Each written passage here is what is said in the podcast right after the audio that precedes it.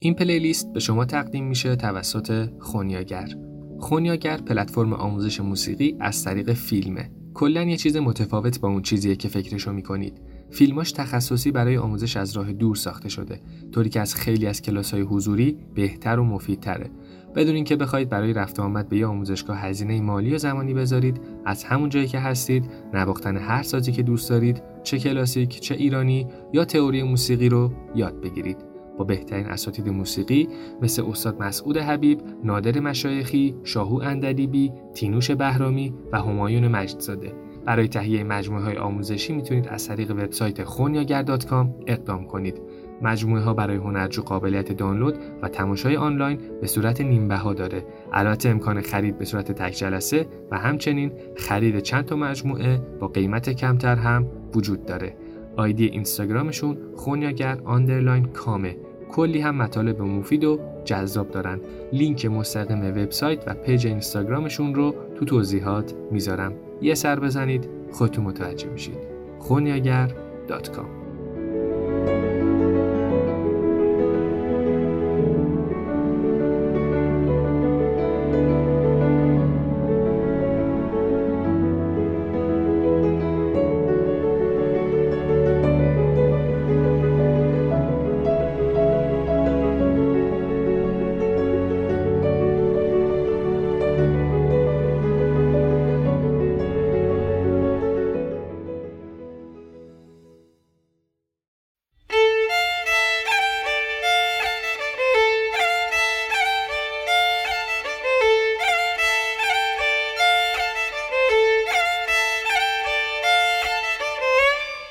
درود به همه شما عزیزان. من مختار رزمجو هستم و شما شنونده اپیزود 185 از پادکست پلیلیست هستید.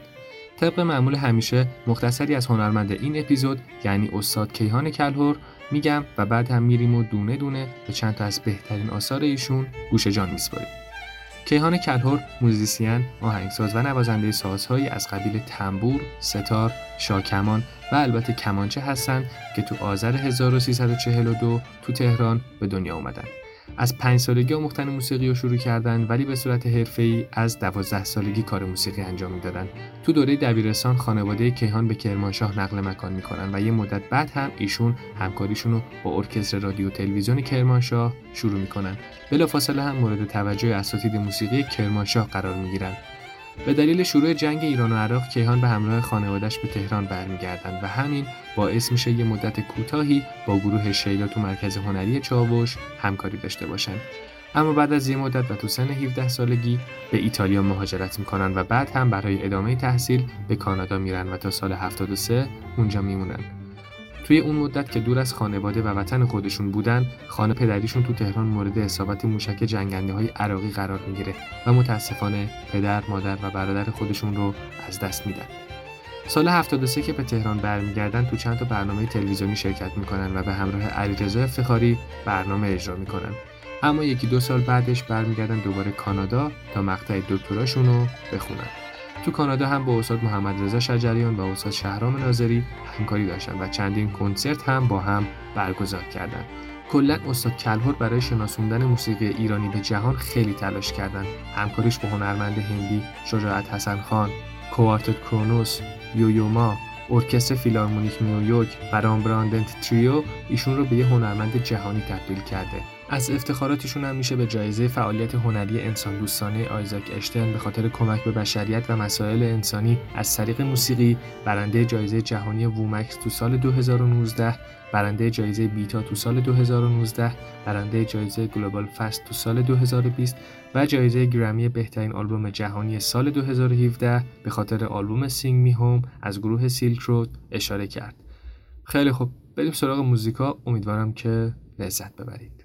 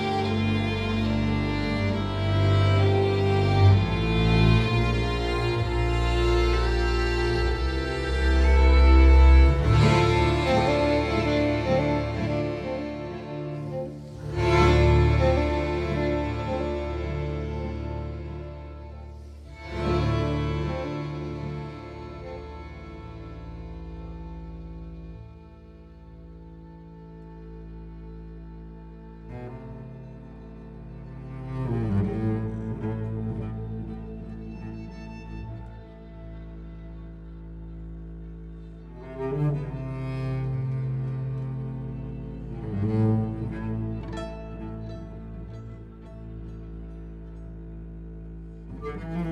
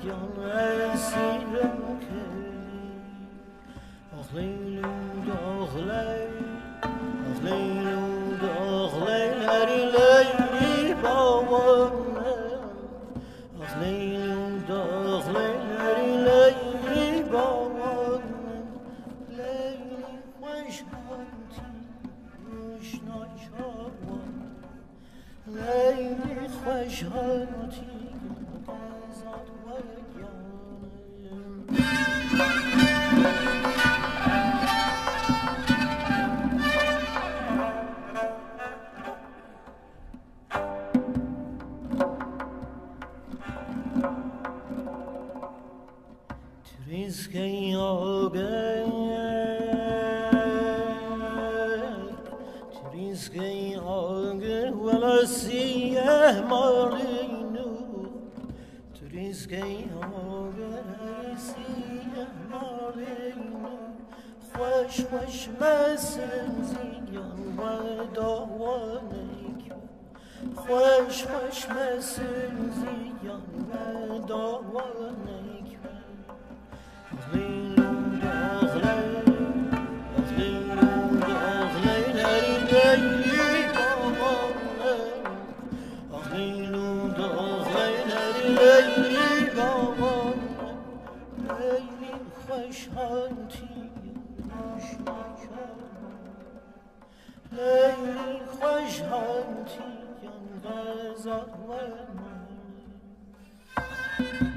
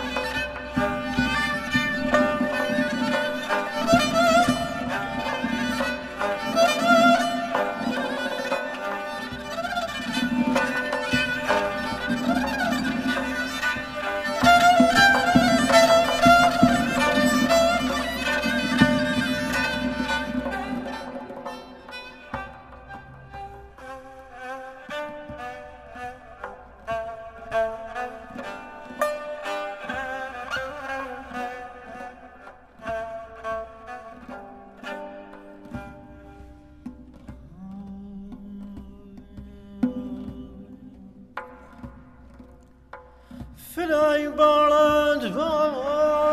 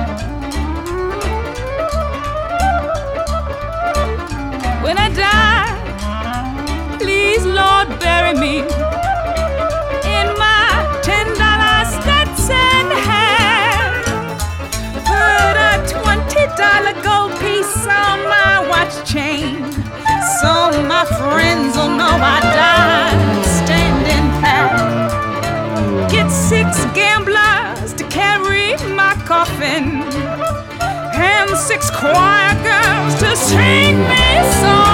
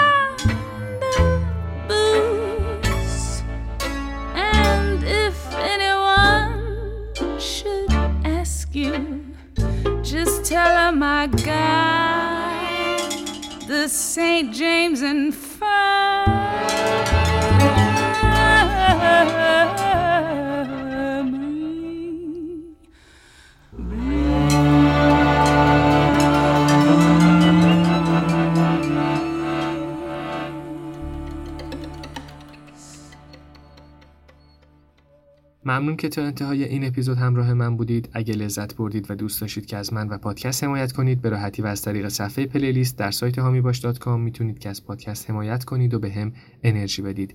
لینک هامی باشمون به همراه لینک کانال تلگرام جهت دسترسی به موزیکا تو توضیحات هست.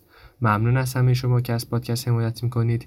ممنون از حامی این اپیزود آموزشگاه موسیقی خونیاگر و ممنون از همه کسانی که از استاد کیهان کلهور پلیلیست درخواست دادند. تا یه اپیزود دیگه و کلی موزیک خوب دیگه. خدا نگهدار.